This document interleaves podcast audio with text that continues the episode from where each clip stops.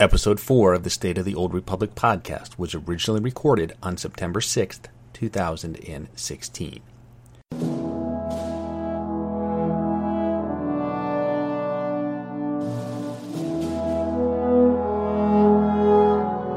It's the State of the Old Republic podcast.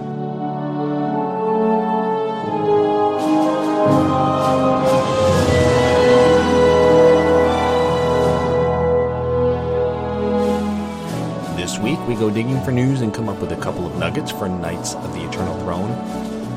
SWTOR's fifth anniversary celebration continues with a little musical surprise. Also, this week, I'll talk about the Victorious Pioneers armor set rewarded from the Dark vs. Light event. And finally, I'll ask the question Is SWTOR ready for a new class, and could there be one in Knights of the Eternal Throne?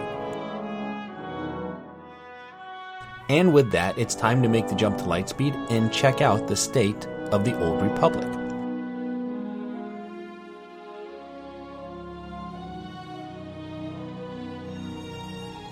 Welcome to episode 4 of the State of the Old Republic podcast.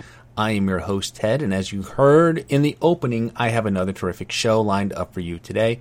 As always, let's start with some announcements this week. And actually, we're pretty light on announcements, but I do have a Dark versus Light update and in the battle to acquire Darth Hexid and Master Ranos. The light side is maintaining its slight lead at 52.31%, with the dark side continuing to trail at 47.69%. And, you know, we uh, summer's over and we are into September and we don't know how much longer this event is going to have, but probably not too much longer. So I think if you were been rooting for that light side companion, it's probably looking pretty good because I imagine that interest in the whole dark versus light event is beginning to wane. But like I said, you know, if you're rooting for the light side and you are playing, go ahead, let's make those light side choices. Don't don't ruin the fun, but you know, let's let's go ahead and get Master Master Ranos.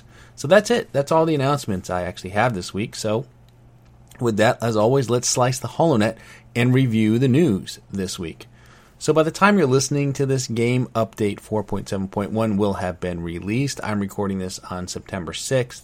Uh, the HK55 chapter, Shroud of Memory, is actually going to be released on the 7th. The patch notes were released today, but you know what? I'm going to save my review and review of the patch notes for episode 5, which should be out, you know, in about a week.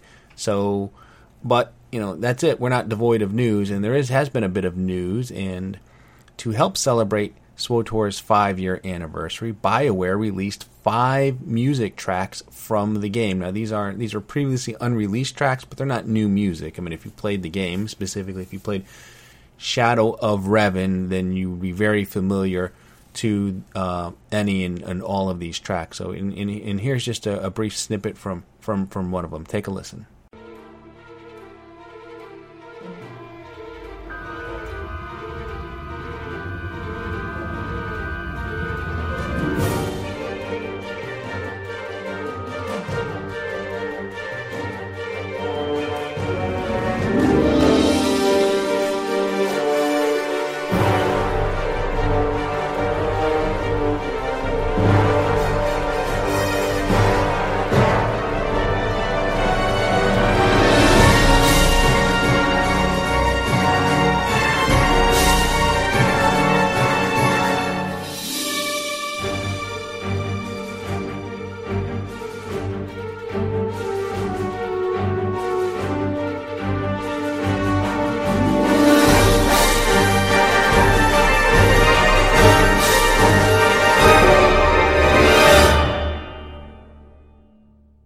Okay, so that clip you just heard was was from a track called "Shadow of Revan."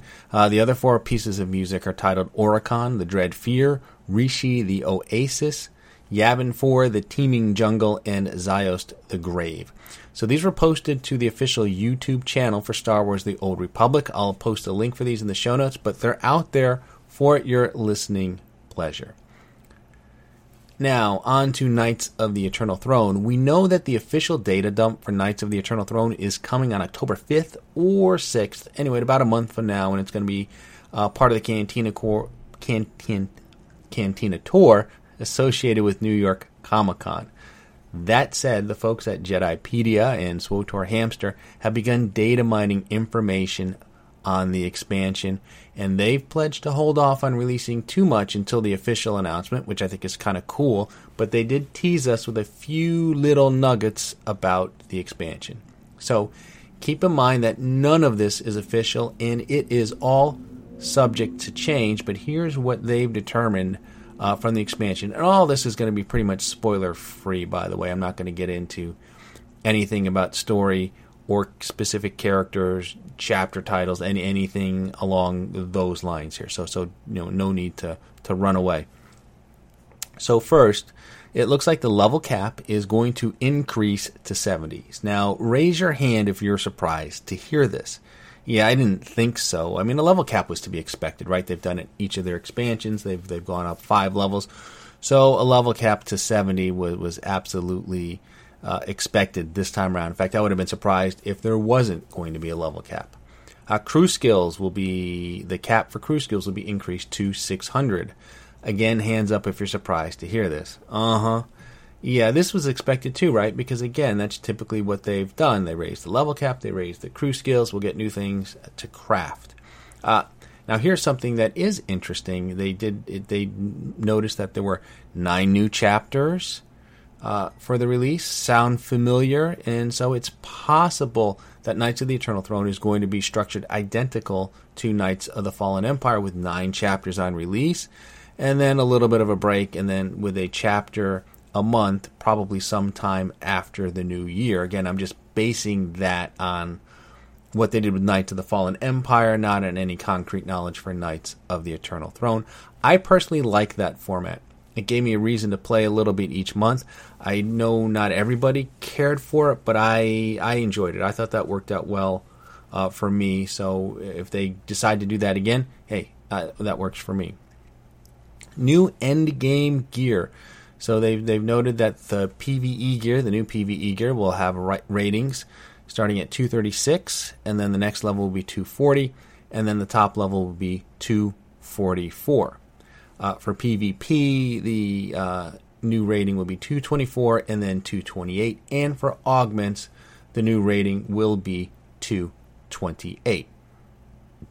Now, what's the use of endgame gear without an endgame, right?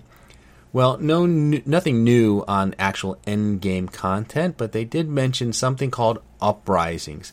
And this will take place on several planets, and it will have solo, tactical, and hard modes, and to me, this sounds a little bit like Star Fortresses meet Flashpoint. I, I doubt that this is an operation of some kind, uh, but it just sounds like it'll be very similar to the Star Fortresses, where you had uh, an instance, you know, on different planets, but more or less the same same map. Uh, and maybe they're going to do it in, a, in, in sort of a Flashpoint style. Again, absolutely no details on what this is about, but that's just my guess. And, and, and so so that's about it. I mean, they did mention, of course, new companions and a mix of old and new locations coming in Knights of the Eternal Throne. So that was just a little bit of a tease they gave us with the data mined information. And even though they're actively trying to dig out what they can from, from game files, I guess that are maybe around on the PTS, they're not going to release much else until after uh, BioWare does their official data dump in really, really about a month from now. So, and again, keep in mind this is all very preliminary and very unofficial.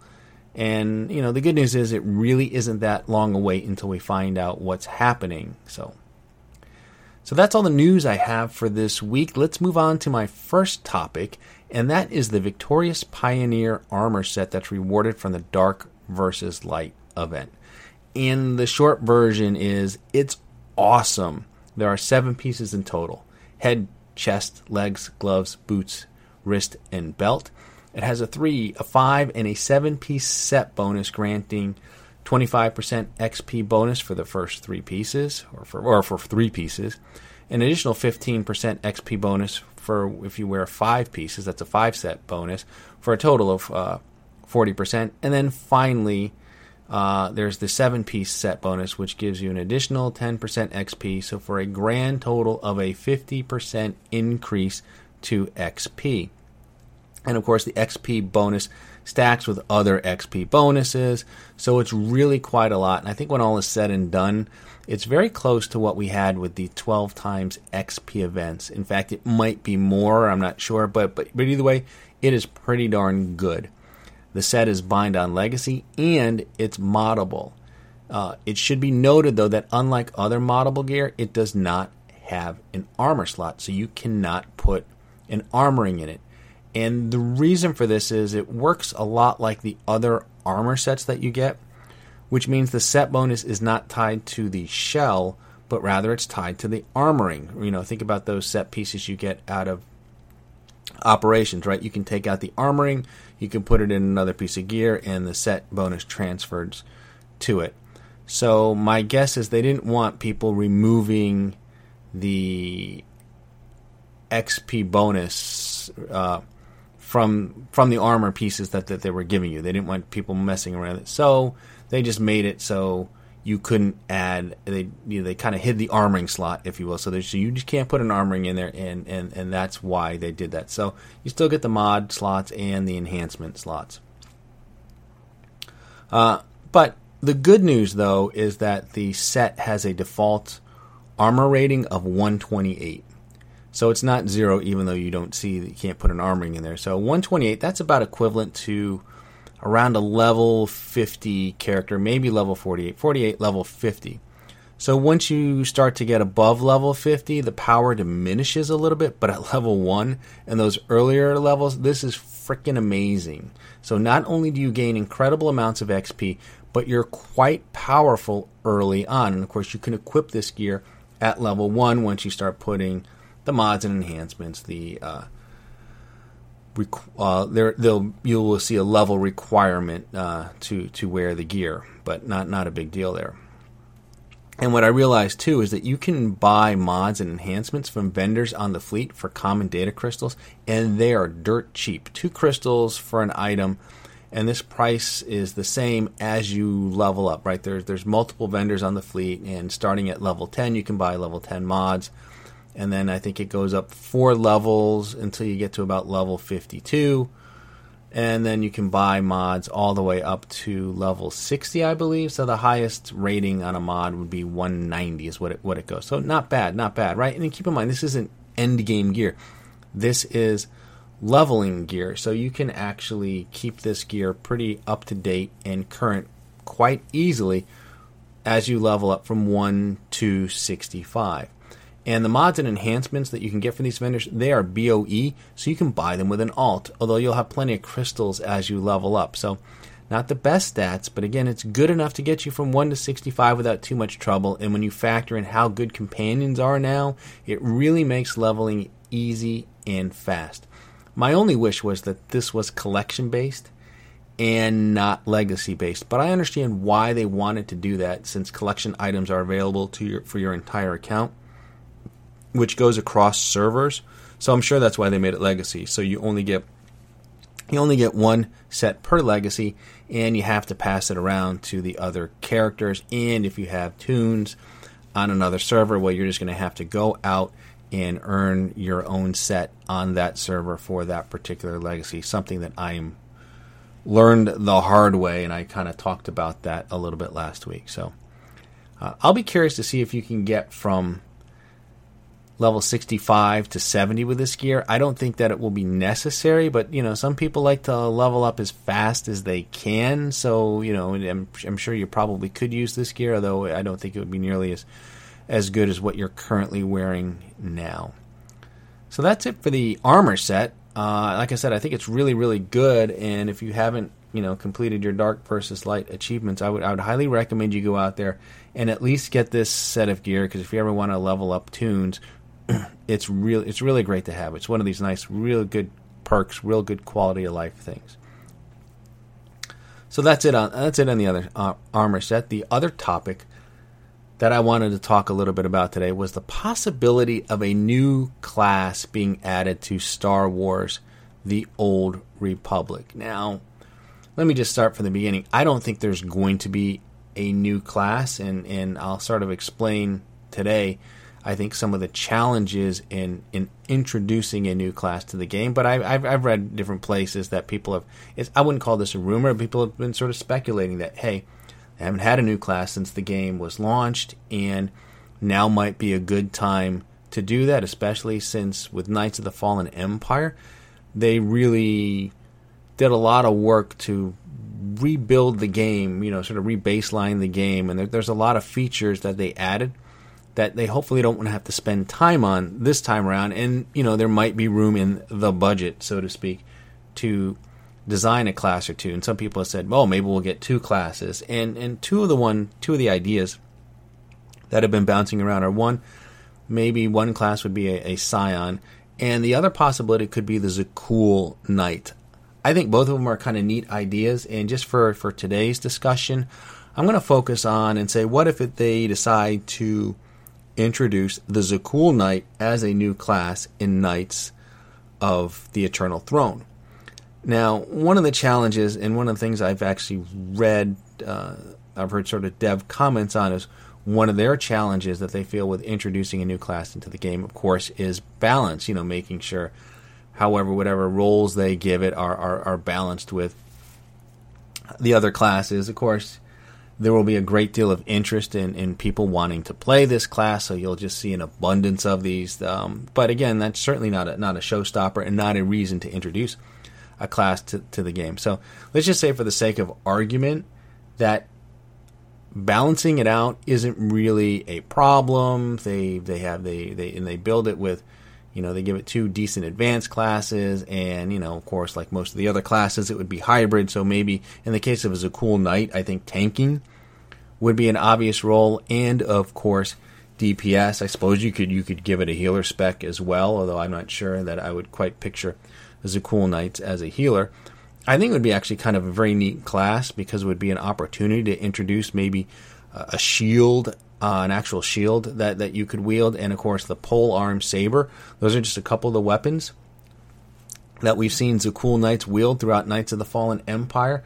I think some of them have been force users and have powers similar to what you would see in an Inquisitor, uh, you know, where they stand back and are kind of ranged, deal range damage with abilities like Thundering Blast and, and so forth. So, I think a lot of possibilities for a Zakuul Knight to be certainly a melee DPS, ranged DPS, and even in, and most certainly a tank.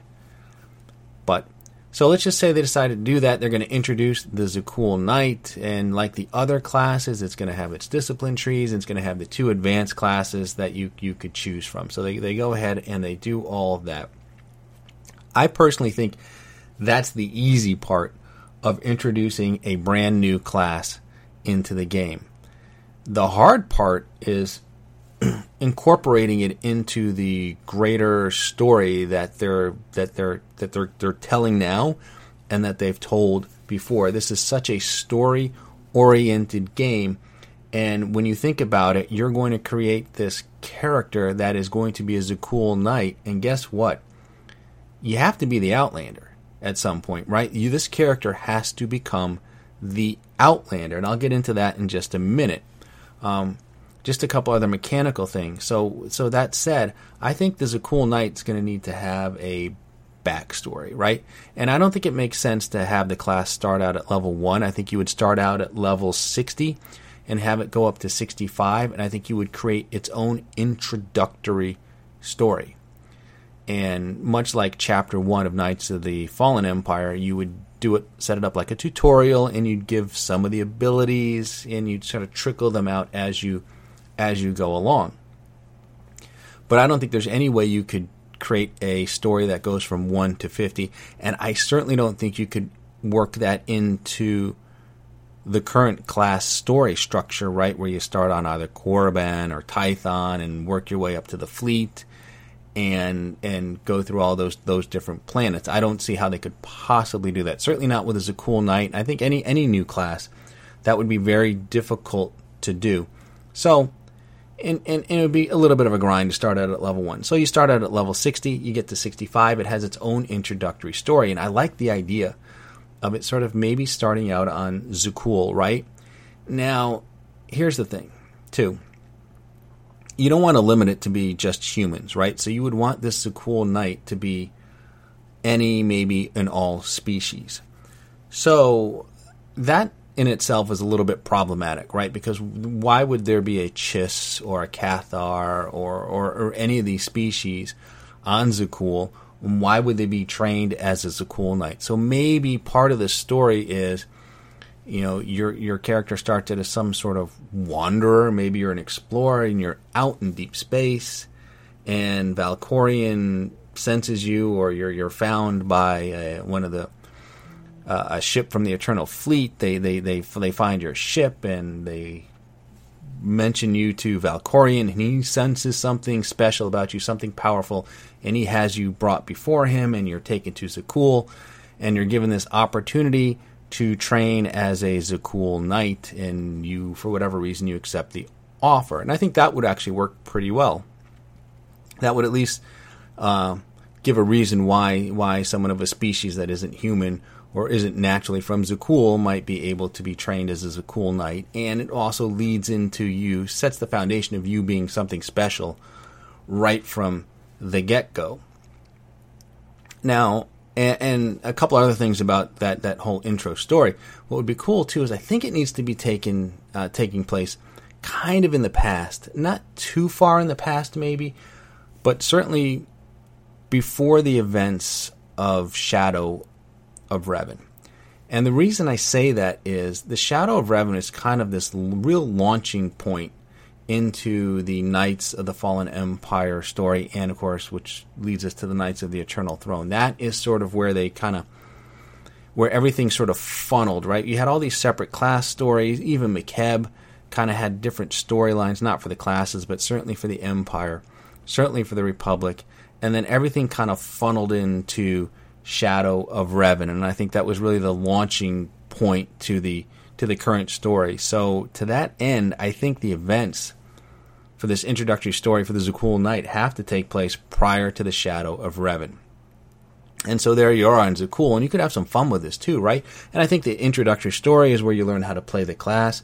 It's an opportunity to give you a companion or two. You'd want to, you'd want to get a couple of, of, of starter companions. I think that would be awesome. And then it'd be a good way to introduce you to some of these characters, such as Valkorion, or you would see a younger Senya. You'd see uh, Vaylin and you know Thexan and Arcann. Uh, maybe as, as I don't know how old they would have been, maybe teenagers, maybe a little bit younger, but you'd see that see them at a younger state, and maybe you'd even train as, as a cool knight under under Senya. Although I think that would cause problems as you went through the Knights of the Fallen Empire storyline, but you you would kind of meet with these people for a little bit, and then maybe at the end of it you realize what Valkorion is planning. Maybe maybe you, you get some sense that hey, he's planning something against the Empire and the Republic, and maybe there's some some bit of some event, something that you know makes you say, hey, you know what, this was a mistake. I don't want to be a Zakuul Knight, or I don't want to serve as a Zakuul Knight and you know be a part of Valkorion's empire. And there might be, and part of that story would involve you trying to leave and maybe you make a contact in the Empire, you make a contact in the Republic, and at the end of this storyline, you'd have to do a few things. One, you'd choose your advanced class, right? You'd walk out of there with a couple of companions, and two, you'd have to choose a faction. So you'd have to choose to align yourself with either the Republic or the Empire. And even though the Republic and the Empire seem mostly irrelevant with the with the current storyline, um, mechanically, logistically, we have to belong to a faction. There, there's the fleets. There's certain planets you can go to. There's certain flashpoints that are republic oriented and empire oriented. So at some level, you have to belong to a faction here. So I think you would have to make a choice to be a fa- to to to be part of one of these factions.